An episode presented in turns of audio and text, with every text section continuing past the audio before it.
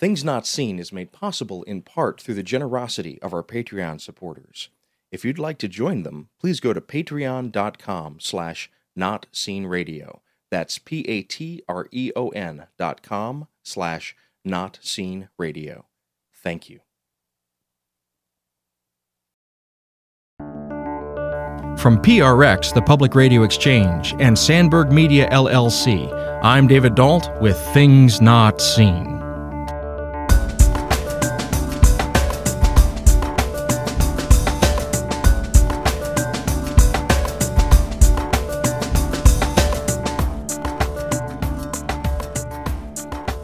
On today's show, we talk with pastor and author Heidi Neumark about her ongoing work to minister to the scared, the unwanted, and the vulnerable in the heart of New York City. Later on the broadcast, our guest producer Katie Murphy files a report on her experiences living in China. Stay tuned.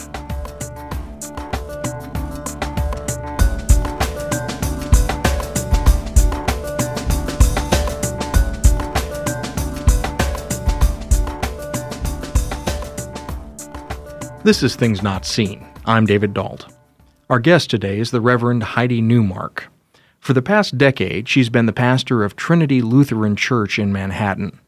Prior to her work at Trinity, Neumark spent 20 years at Transfiguration Lutheran Church in the South Bronx.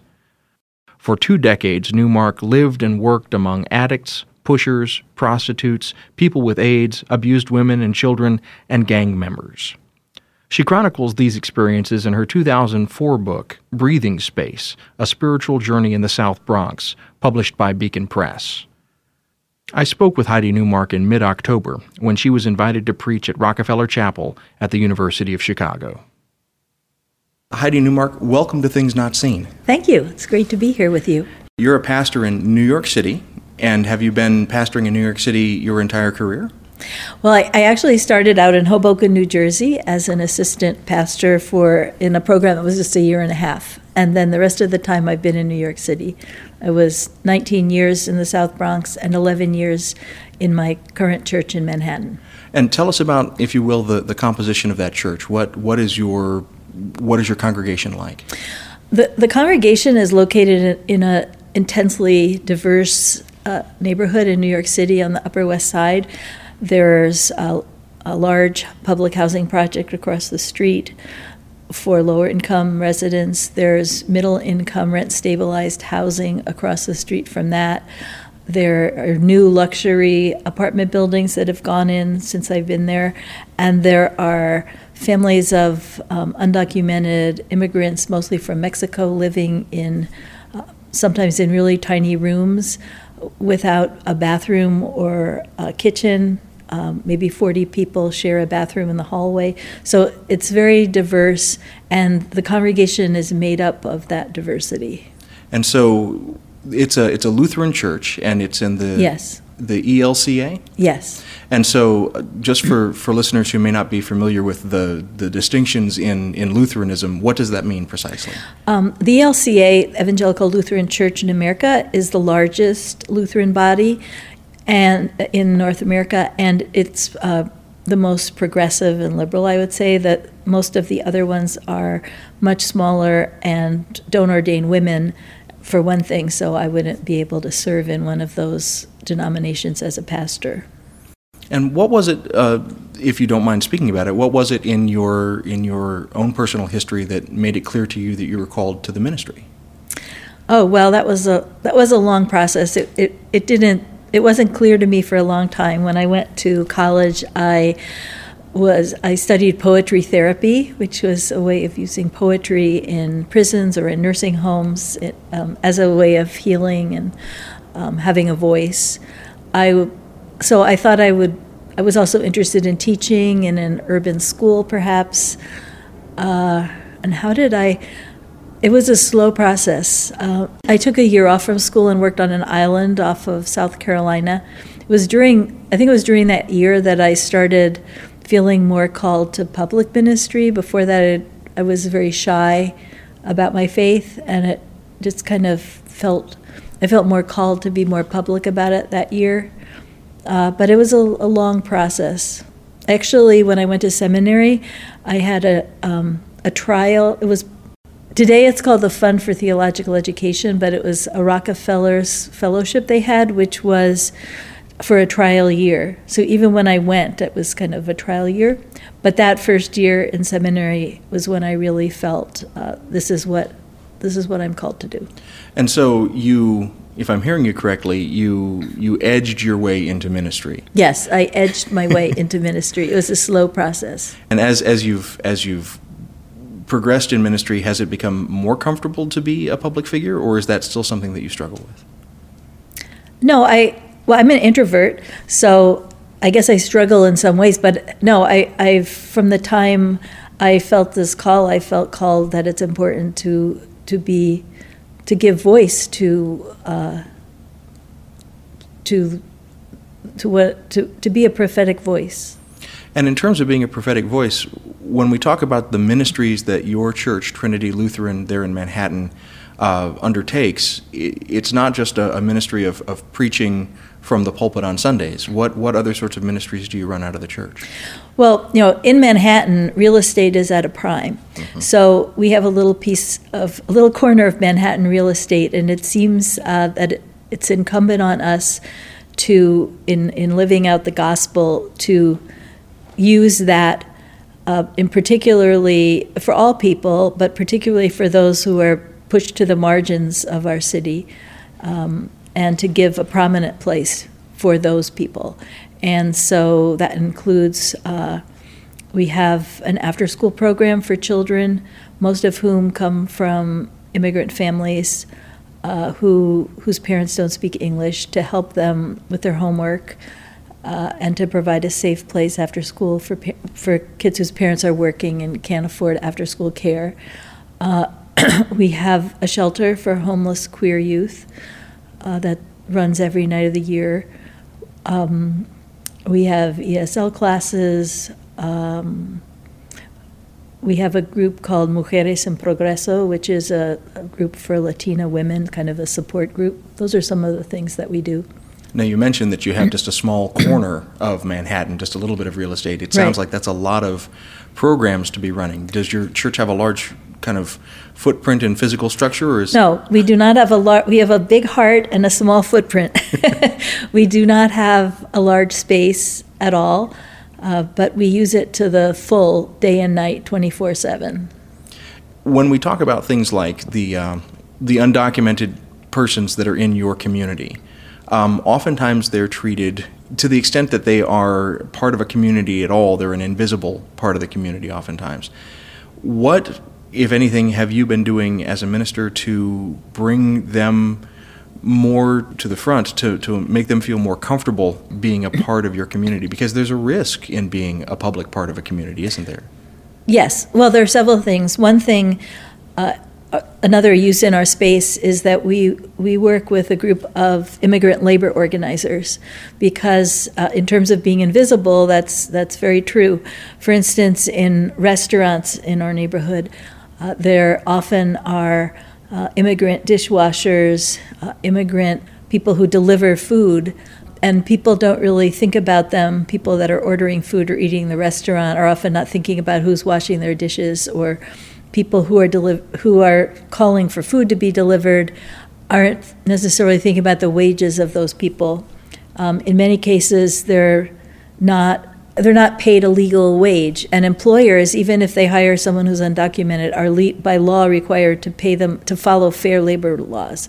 But they often don't, thinking that no one's going to do anything about it because these are undocumented people.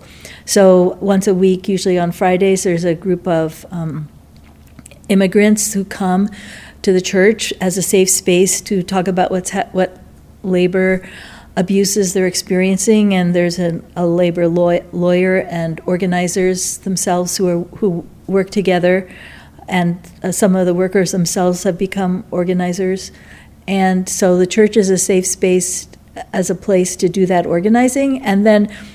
Um, the church works with other churches and community members and students from uh, Columbia universities nearby for it, it's something that brings people together. For instance, we have some people who might work in a restaurant and other people who might frequent a restaurant and but don't want to use their money to go to a restaurant that's abusing its workers. So we kind of can approach that from both angles. Uh, and then, of course, having, uh, in terms of welcoming immigrants, speaking their language and having, um, so we have worship in Spanish uh, and we have ESL classes, things like that. So, in, in terms of reaching out, you mentioned that you have um, Spanish speaking uh, worship services, you have ESL classes.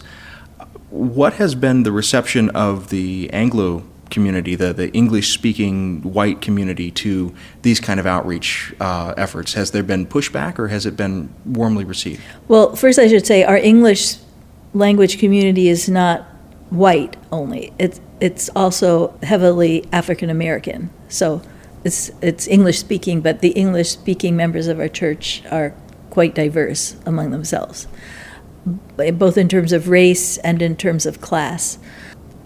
The, when I was called to be the pastor of the church, the congregation specifically wanted somebody who could speak Spanish because of um, they saw they already had our after school program, but it was at that time only once a week, and they saw um, children that were missing school because they had to go with their parents to help translate and things like that. So they well, that's when they saw the need for having English classes. But they wanted a pastor who could speak Spanish to relate to the Spanish speaking community there. So that was that was part of my call there. So the those members of the church welcomed that.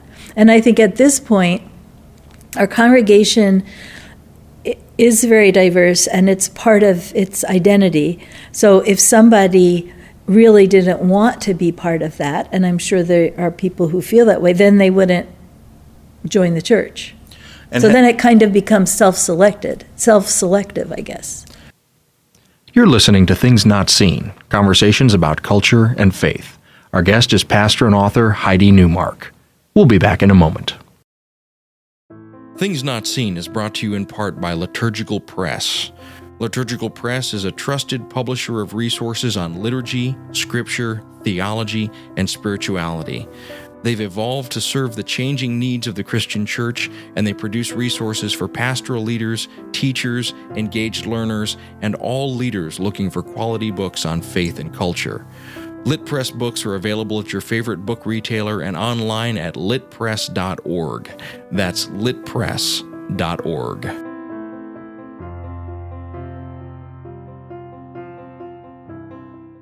This is Things Not Seen. I'm David Dault. If you're just joining us, our guest today is Heidi Neumark. She's a pastor and author, and we're talking about her work with the marginalized in New York City.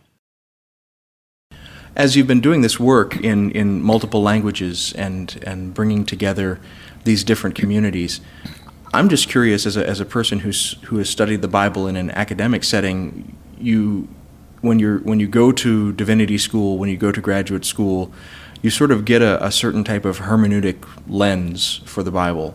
But I'm also interested has your direct experience with these diverse communities shown you that maybe when they read the Bible, a community in Spanish is, is hearing a gospel that speaks in one direction, and maybe a, an English speaking community is, is hearing different highlights? I guess what in a, in a bilingual sense is the is the emphasis of the gospel that you've experienced from these two diverse communities? Well, that that's very true. That, well, that began for me when I was in seminary because I spent one year of seminary in Argentina and a little time in Peru, and that was fascinating because in in some classes we were reading some of the same material, but the students in Latin America were reading it in like a completely different way than the students uh, in my seminary in Philadelphia.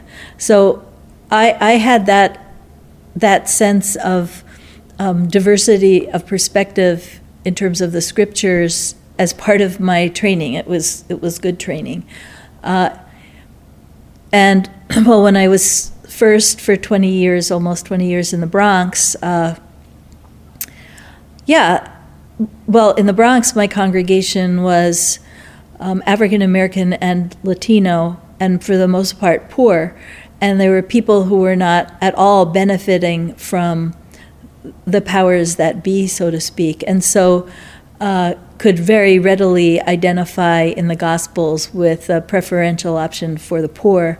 Um, and I remember once when a suburban group visited us, and I we were involved in community organizing, and there was going to be a big uh, rally related to the schools because at that time the, this, there were school boards that have since been abolished that were stealing millions of dollars uh, in poor neighborhoods from from the children really, and this rally i preached about this rally. The text had was present your bodies as a living sacrifice from romans. And i talked about presenting our bodies on the grand concourse for this rally because our children were being sacrificed our children's future were being sacrificed well the um, the people who had come from the suburbs afterwards we had a luncheon together and the adults said i never heard a sermon that was so political and the the members of our church council, our leadership body, were dumbfounded and said,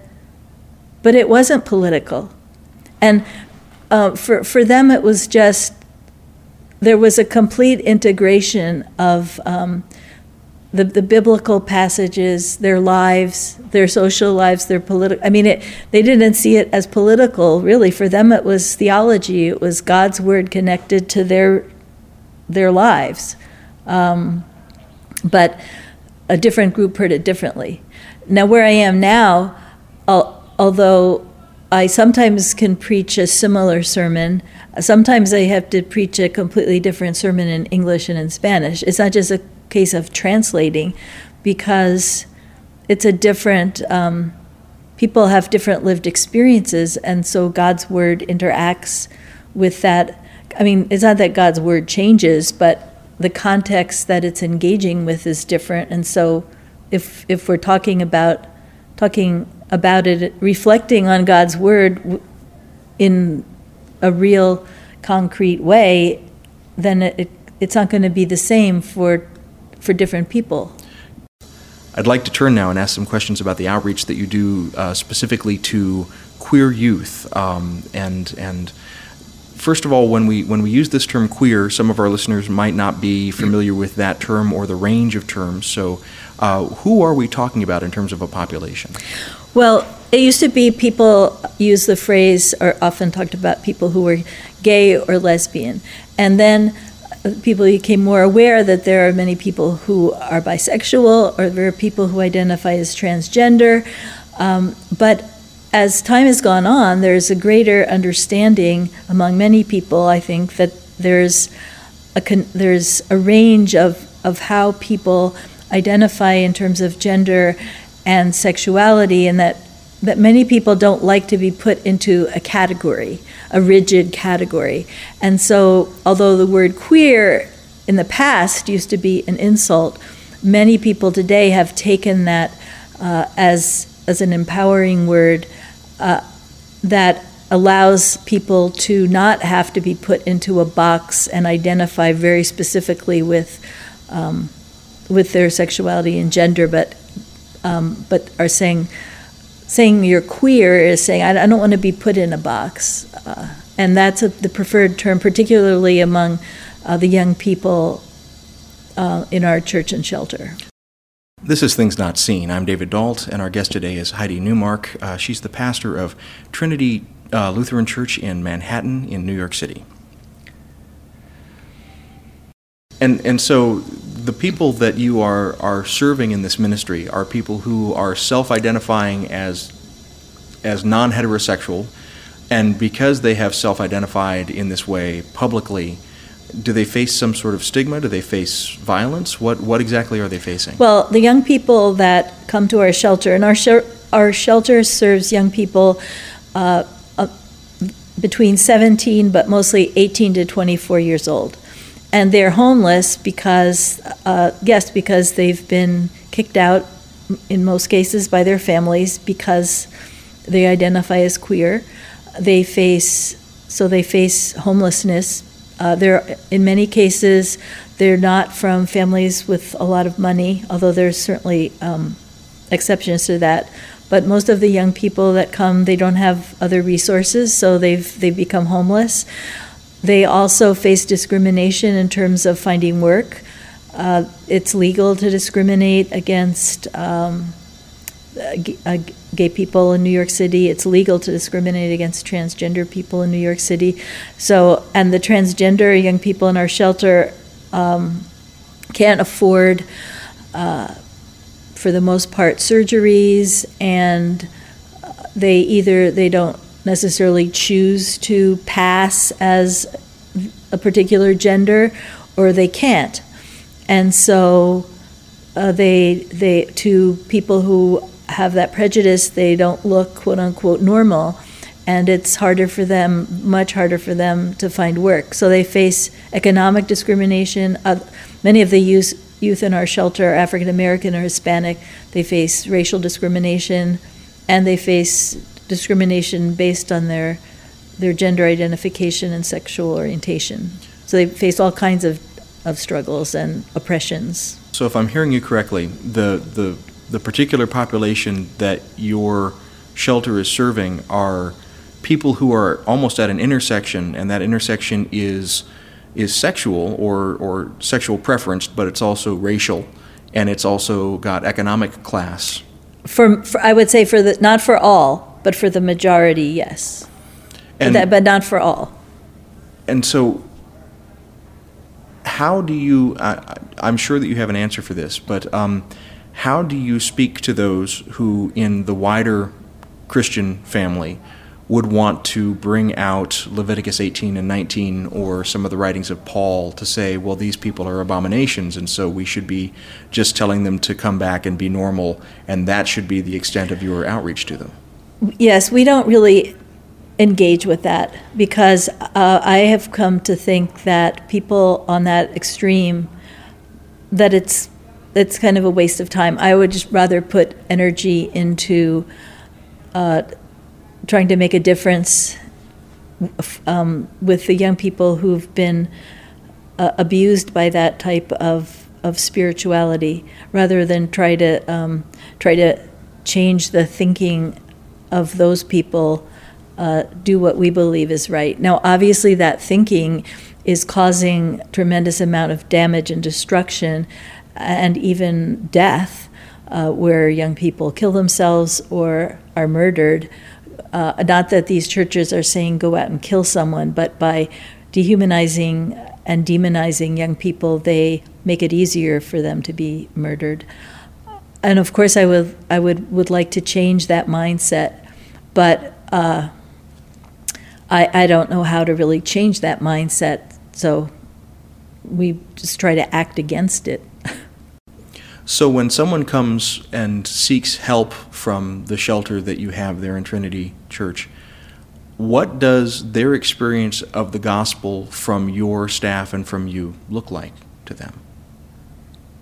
Well, first, our, our staff, um, all, uh, our staff do not all identify as Christian. Um, so it's not our staff. I don't think sees themselves as living out the gospel. Uh, the um, that's the church's motivation for having the shelter. The shelter itself is a separate five a separate incorporated entity, and it's not um, so it's not part of the church directly in that sense.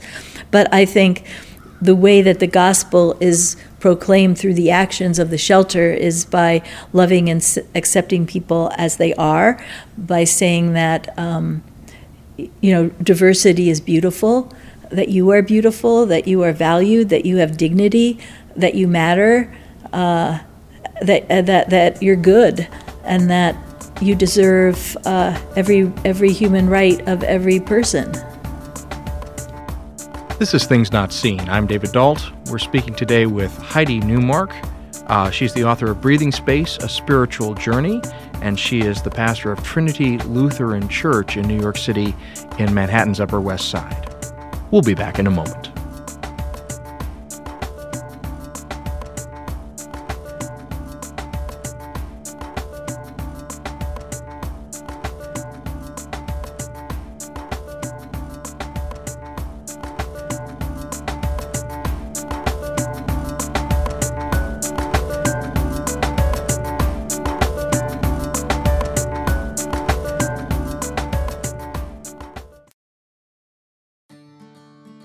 Listeners. I just wanted to let you know about a new podcast that I'm launching with Emily Graslie from the Field Museum. It's called Divides Aside, and it's science and faith in conversation. This podcast is about laying down differences and finding new ways to understand each other. In these deeply personal conversations, me and Emily talk about our ways of seeing the world and why they, they so often come into conflict and why we so often disagree. But as the episodes unfold, suspicion gives way to a growing friendship. Listeners get a chance to glimpse the difficulties and rewards that come when we put our divides aside. You can listen to it on iTunes. You can follow us on Twitter at Divides Aside and on Facebook.com, also at Divides Aside. Please do listen in. We'd love to get your feedback. We'd love to learn how to do this better, and we'd love to share this conversation with you. Thank you.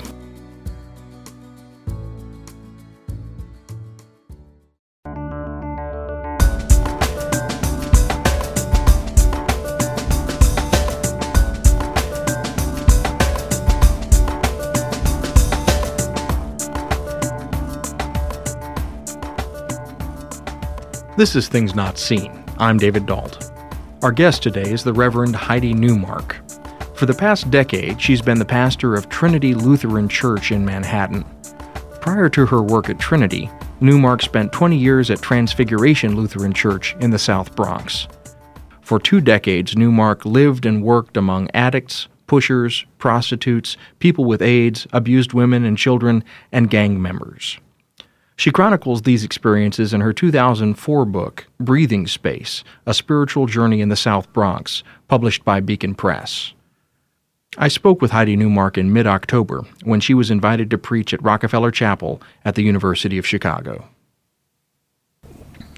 It's clear to me that uh, that you come at your ministry from a more progressive edge of of Christian witness.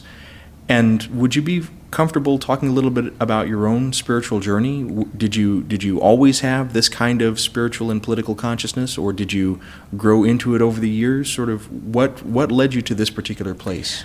Um, I think I always have, although I my parents always emphasized, uh, you know, do the right thing, uh, that. Uh, all people are of equal value. I mean, I my home church that I grew up in, although it was a white middle class suburban congregation, it was uh, in a kind of bedroom community of New York City, where at that time uh, the Lutheran Church had its headquarters, and a lot of of people who worked for the national church were members of my home church. So I they and I grew up with a sense of the global church, uh, the church's work for justice um, in the United States and around the world. That was part of my my upbringing, both in my family and in my congregational life. So I I grew up with that, and then when I was in college, I was doing an independent study on with a poetry, um, a poetry therapy, and I was really torn between my studies and working with children that I was working with in there in a in that program. And I took off a year and worked on an island off of South Carolina. It was a, a, a poor island, and I saw the work of the church there.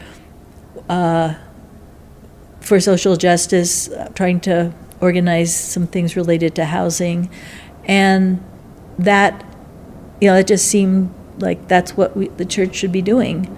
And that just continued when I went to seminary and I worked in inner city Philadelphia. And then when I went to Argentina and I saw, um, I saw churches working uh, for human rights, um, people risking their lives for the sake of the gospel uh, in, in a time of the dirty war with a very oppressive government. Of course, some churches, I saw the difference. Some churches went along with the government, were kind of puppets of the government, and then other churches were where people were being murdered for uh, fighting for human rights. So that all of that just kind of confirmed and strengthened what I really grew up with. So it's kind of been part of my life for my whole life. A lot of our listeners will not be in an urban environment, such as the one that you are in Manhattan, and they may not have occasion to uh, interact directly with queer youth or with undocumented immigrants, or at least not so they know. I wonder if you if you have any suggestions concretely for what people across the spectrum who come from a faith background can be doing to reach out to communities on the edge, communities at risk, wherever they are? I would say two things on, on two levels. One, on the very local level, is uh, just do a kind of inventory of who who is on the on the margins of this community, uh, who is whose needs are being ignored, who may be feeling left out of things, and how could the church or how could I, as a person of faith, make a difference in that? I think uh, in any community, you know, there there there are people in that situation. There, and sometimes in our churches there are unmentionable things. That's something to, it would be an interesting group study in a congregation. So, what's unmentionable here? You know, maybe it's domestic violence. Maybe it's teenagers cutting themselves. Who knows what it is? But what's unmentionable in this place. And then, because uh, if something is never talked about in church, and we may think, well, that's not appropriate, but the person who's coming to church with that reality in their life or the life of someone they love may feel that well i have to keep this hidden. This this doesn't belong in this place. And then you can start to feel well god doesn't care about this. I'm uh, so i think wherever we are I mean, there's there's pain and hurt, and there's there's different kinds of injustice and unfairness and marginalization in any community. So I think locally, you know, every it can be incumbent on every person of faith to reflect on that, and then to think, is there something we could do to help with that? And then, in addition to that, um, nowadays, unless you're living completely off the grid. Uh, people have the internet, people have TV, people have radio. There are so many ways to be aware nationally and globally of things going on and of things going wrong, and ways through letter writing, advocacy, uh, financially. There, there's many ways that people can uh, make an impact. It also strikes me that this type of work given that you have limited resources, that you have limited space, that it's uh, it's work with those on the margins and those at risk. This must be in some ways exhausting work, and I wonder what it is that continues to give you hope and continues to energize you. Well, I feel I have to say I feel energized by by the work itself. Now, it doesn't mean that I I work all the time. You know, I have a family. I like to write. I, uh, writing is kind of a therapeutic thing for me as well as a creative outlet. But I also feel energized by by the work itself. Um, I recently had breakfast with a transgender woman from the shelter who wanted to talk to me about her faith journey. Uh, first of all, it was very inspiring that she felt enough trust that she wanted to talk to me and she just had so many questions uh, that I couldn't answer. Uh, why, why does God, basically, why does God allow bad things to happen to people? Uh, but by the end of the conversation, she started to ask me, Do we have night services at the church? Because she was feeling uncomfortable and, about going during the day and she said, "Well, I li- I'm thinking I'd like to get involved in some way." And I said, "Well, what what is life giving to you? What do you like to do?" And she told me she really likes to cook. So we started planning uh, Advent uh, dinner church services together that she would organize, you know, the cooking for. And I thought, you know, we started out with these unanswerable questions and is she an abomination? And by the end of the conversation, she she's you know planning Advent. I find that really energizing. Um, I teach communion classes with little kids. The first week of this recent class, I mean, I've been doing that for 30 years, but it doesn't get boring to me. This little boy came to class, his mother signed him up, and he said, What's a Jesus? He, he'd never heard of Jesus. And then the second week, which was last week, I was kind of wondering what he'd gotten out of the first week, and he said, I know Jesus is a table, a thank you table. Well, we'd sung this song, uh, the welcome table. We're going to sit at the welcome table. He kind of transformed it into thank you. And I thought, okay, so we've gone from what's a Jesus to Jesus is a thank you table.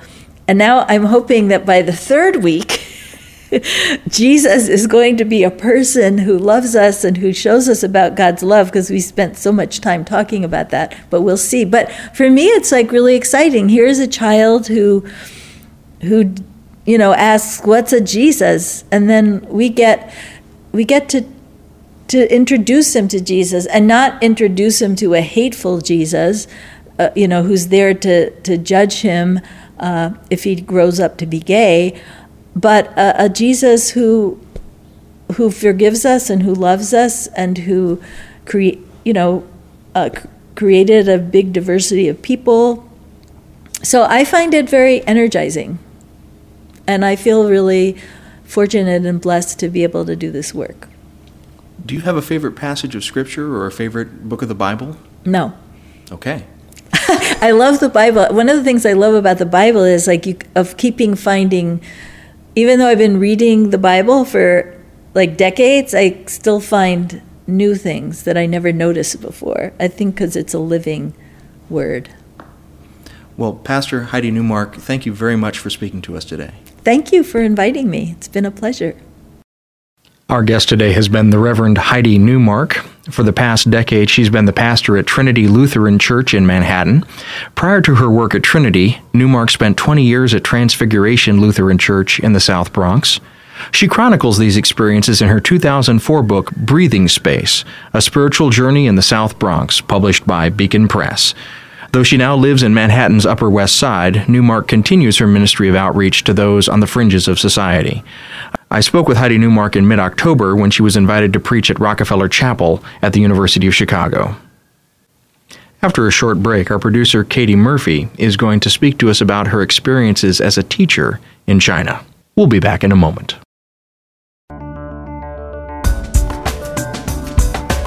Things Not Seen is made possible in part through the generosity of our Patreon supporters.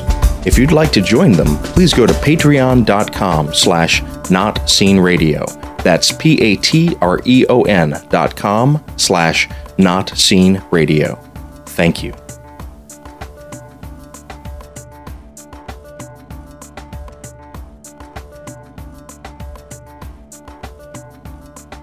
This is Things Not Seen. I'm David Dault. For centuries, China has been the terra incognita the unknown land, the inscrutable continent. But now, in the 21st century, they're also America's biggest creditor, and by turns, ideological ally and ideological foe. I first encountered the mystery and curiosity of a Westerner going to China when I read Bill Holm's book of essays, Coming Home Crazy. Then, one of my best friends traveled to China for nearly a decade, taking a Chinese wife and now having a Chinese child. That said, despite having these fleeting and personal glimpses of China and its culture, I still have very little insight into the country at all. That's why I was happy to get this first-hand report from our guest producer, Katie Murphy. I've been in China for over two months, and although I'm getting used to it here, my first impressions still stand everything in China is uncomfortable. This is really just another way of saying difficult. I'll be honest, it mainly has to do with walking into my new apartment after a 13 hour flight and a long drive from Shanghai to Wuxi, where I live, to find a wood couch. Literally, a wood couch. Wood chairs, and a bed with an inch thick bamboo pad for a mattress. Food is difficult as well. I have several limitations, and after learning of the gutter oil scandals throughout Taiwan and China, I've avoided street vendors. But this is the kind of corporal discomfort that accompanies any sort of traveling, the kind that can be foregone and forgotten about to make space for all the experiences that will fill it. I work for a private English school in China and currently teach classes ranging in age from 5 to 17 year olds, although the school does offer some adult classes. I also teach classes at a public school, which is as you'd imagine a Chinese public school to be. Mandated eye exercises that, according to an older student who did them herself, might cause more harm than good. Guards, utilitarian architecture, and, of course, the seemingly Soviet Russian era music playing during lunch. In class, when the English level allows, which is usually in my private English school classes, I start with a few minutes of dialogue. Hello, how are you? What did you do today? What are you doing tomorrow? Just to get them talking. The answers, though, are always the same. I'm fine, I'm so so. I have too much homework. I had school today. I'm doing homework tomorrow. They answered this way not because their English is limited. It's not, at least not in that way. I found it has to do with their parents and how scheduled and planned these students' lives are. Education in China is different. More than half of Chinese parents spend a third of their income on their children mostly their education. This includes extra lessons such as English, music, drawing, math, on top of their already grueling school schedule and subsequent homework. They are meant to produce, and they do so through rote memorization. They are told the desired answer and taught to reproduce that exact answer. So, when I ask my more advanced students to complete a task, usually a discussion and dialogue based task, for example, use comparatives to discuss the difference between your country and another country, any country and I give them free rein, they're not sure what to do. They don't know which country I want them to choose. Any, I'll say. They just stare at me. I've since learned to be more specific. Oddly enough, what highlights this idiosyncrasy most is my younger students' use of whiteout. Whiteout isn't something I think of when I imagine buying school supplies for a grade schooler. I didn't use whiteout at that age but there it is in their pencil bags, along with scissors, glue, and sundry bright and cutely designed pens and erasers. When my students get an answer wrong, there is no scribbling over or crossing out. There is erasure. There is whiteout. A similar thing happens when I ask them to speak. I'll ask a question and call on the students to answer. I know the student knows the answer, usually because they start out correctly before what I can only assume to be self doubt kicks in and they stop and just stare at me. I repeat myself and say, You've got it. Silence. I can tell the student is thinking. Their face scrunches up, their eyes stare past me or dart up a bit as if looking for a word in their mind, but they won't speak. Try, I'll say. I want you to make mistakes. That's how you learn. I don't expect you to say it perfectly. This doesn't usually work, but when it does, the student is almost always correct with minor grammatical errors, of course. Instead of whiteout, they use silence. I've asked my fellow teachers about this, and they've had similar experiences. Even my public school students are this way. There can be no mistakes. In the same vein, there doesn't seem to be an equivalent to practice. I'm sure there is linguistically, but not, to be clever, in actual practice. Practice requires mistakes. I'll give my students a task, the point is for them to practice grammar or speaking or writing, but they rush through it to be the first to say, Teacher finished. All this, the rote memorization, the whiteout, the silence, the impulse to finish first, seem to be the symptoms of an underlying desire for the impossible, for perfection from the beginning. And this is inevitably coupled with the need to erase from memory any attempted failure, like a kind of personal censorship. Maybe it's reaching to extend the metaphor to Tiananmen Square or Tibet or the censorship happening with protests in Hong Kong. But maybe it isn't. What censorship does after years is rewrite history.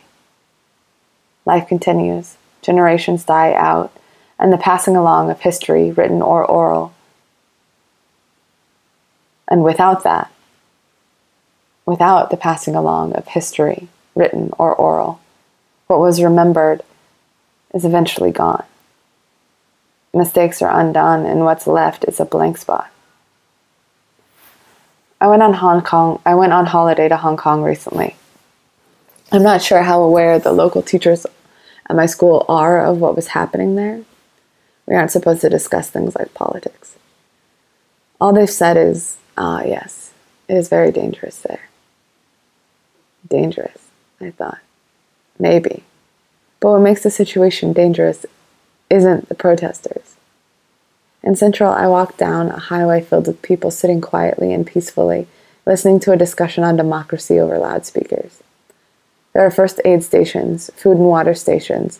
There are people misting water into the crowd to keep them cool. There were students walking around with trash bags collecting rubbish. What's dangerous is how the Chinese government might handle it. What's dangerous is that the last major protest ended in a massacre that the public doesn't talk about.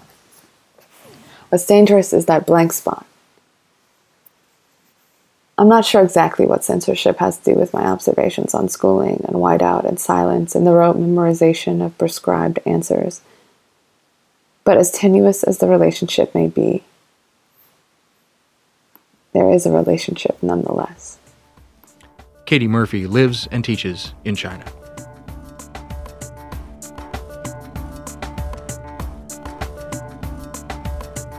Things Not Seen is produced by Sandberg Media LLC. We're distributed nationally by PRX, the Public Radio Exchange.